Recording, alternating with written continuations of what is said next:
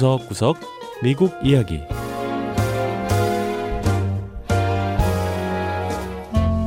미국 곳곳의 다양한 모습과 진솔한 미국인의 이야기를 전해드리는 구석구석 미국 이야기 김현숙입니다. 미국 여성들에게 있어 손톱과 발톱 손질은 일상적인 미용 관리의 하나라고 할 수가 있습니다. 그렇다 보니 이 손발톱을 관리받을 수 있는 네일 살롱도 동네마다 쉽게 찾아볼 수가 있지요. 하지만 코로나 팬데믹으로 이 네일 살롱의 찾기를 주저하는 사람들도 많은데요. 손톱 관리사와 가까이 마주보고 앉아 손질을 받고 또 밀폐된 공간에 여러 사람이 함께 있기 때문이죠. 자, 그런데 이런 제약을 극복할 수 있는 새로운 개념의 네일 살롱이 등장했다는데요. 최첨단 컴퓨터 기술과 인공지능으로 탄생한 네일 살롱이 문을 열었다고 합니다.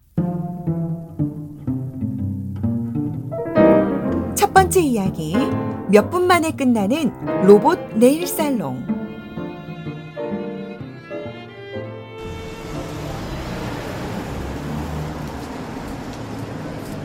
미 서부 샌프란시스코만의 남쪽 끝에 위치한 실리콘밸리는 첨단 산업의 산실입니다.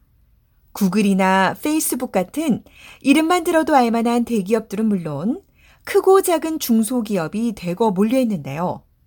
사람들의 삶에 많은 영향을 끼치고 있는 인공지능 로봇 기술을 비롯해 각종 첨단 기술이 바로 이곳에서 탄생하고 있습니다.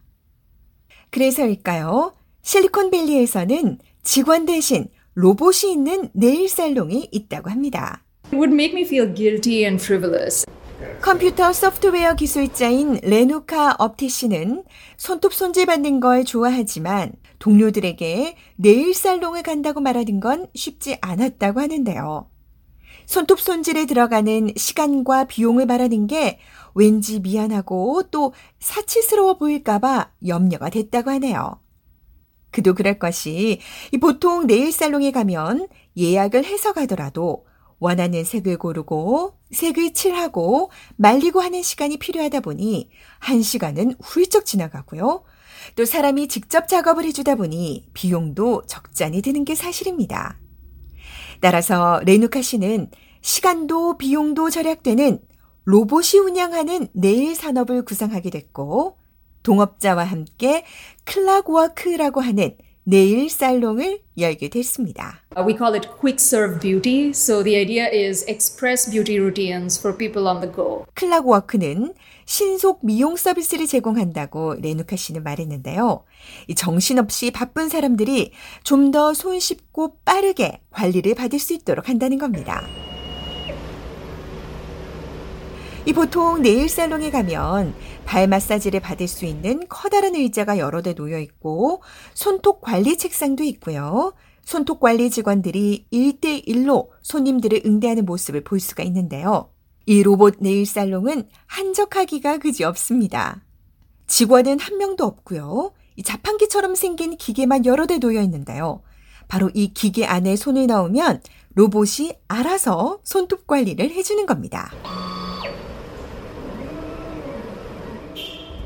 기계에 있는 두 대의 카메라가 손톱 하나당 백 장의 사진을 찍고 그럼 컴퓨터 소프트웨어가 이 사진들을 조합해 쓰리디, 즉 삼 차원 모델로 구현하는데요. 이렇게 컴퓨터가 손톱을 인지하는 데 걸리는 시간은 단 일 초라고 합니다. And then that gets shipped to our algorithms and that's what we call the path plan.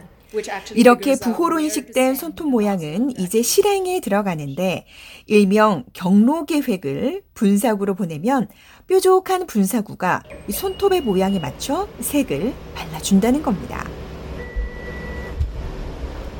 무엇보다 이 작은 손톱에 색을 칠하는 데 있어 가장 중요한 건 정확도겠죠. 그런데 이 로봇은 손톱 가장자리 영 점 삼 밀리미터 내로 매니큐어를 발라줍니다. 물론 이렇게 기계를 이용하다 보니 기존의 작은 병에 담긴 매니큐어는 사용할 수 없다는데요. 그래서 업티 씨는 기계용 매니큐어 카트리지까지 개발했다고 합니다. 마치 전문가가 바른 듯한 결과에 사람들은 놀랄 수밖에 없는데요. Alright. Here we go. 하지만 로봇 네일 살롱이 미용업계에서 성공하기 위해선 사람이 하는 것과 같은 자연스러움이 필요할 것이라고 로봇 기술 전문가인 앤드라 케이 씨는 지적했습니다. And it's the reliability and the ability to deal with variation that separates a 신뢰성과 변화 대응 능력이 단순한 발명과 성공한 로봇 기술 업체의 차이를 만들어낼 거란 겁니다. 로봇 네일 살롱의 창업자인 레누카 씨는 로봇의 한계가 있긴 하겠지만 기존의 네일 살롱과의 차별성으로 승부를 건다는 계획인데요. We will never be like the sit down, relax artistry of a nail salon. 기존 네일 살롱처럼 편안하게 앉아 느긋하게 손톱 손질을 즐기는 그런 미용실이 아니라 필요할 때 와서 신속하게 관리만 받고 나가는 경험을 고객들에게 주겠다는 겁니다. 클락워크는 더 많은 사람에게 이런 경험을 선사하기 위해 현재 호텔과 고급 백화점, 쇼핑몰들과 지점 개설을 타진 중이라고 합니다.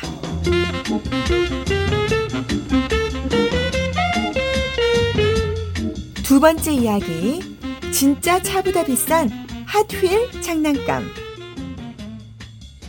수집하는 걸 좋아하는 사람들이 있습니다. 특히 그림이나 책, 우표같이 시간이 흐르면 가치도 함께 올라가는 수집품은 돈으로 환산할 수 없는 자산이 되기도 하죠. 그런데 미 동부 메릴랜드주에 가면 장난감 자동차를 수집하는 사람이 있습니다. 브루스 파스칼 씨는 어릴 때부터 핫휠이라고 하는 작은 모형 자동차를 좋아해 모으기 시작했다는데요. 핫휠은 미국의 장난감 회사인 마텔이 천구백육십 년대부터 선보이기 시작한 모형 자동차지요. 중년이 된 브루스 씨는 현재 핫휠 전시관을 운영할 정도로 많은 종류의 장난감 모형을 보유하고 있고요. 역사적으로 가치가 큰 핫휠도 있다고 했습니다. 자그마한 나무 상자의 뚜껑을 열자 선명한 분홍색 미니카가 모습을 드러내는데요. Well, the rarest Hot Wheel in the world is the pink rear-loading Beach Bomb. 세상에서 가장 희귀한 핫휠이라는 핑크색 비치밤 레어로더라고 설명하는 브루스 씨. 비치밤은 천구백육십구 년에 폭스바겐사에서 만든 미니버스 모형으로 전 세계에 약 오십 개밖에 없는 것으로 알려졌다고 합니다.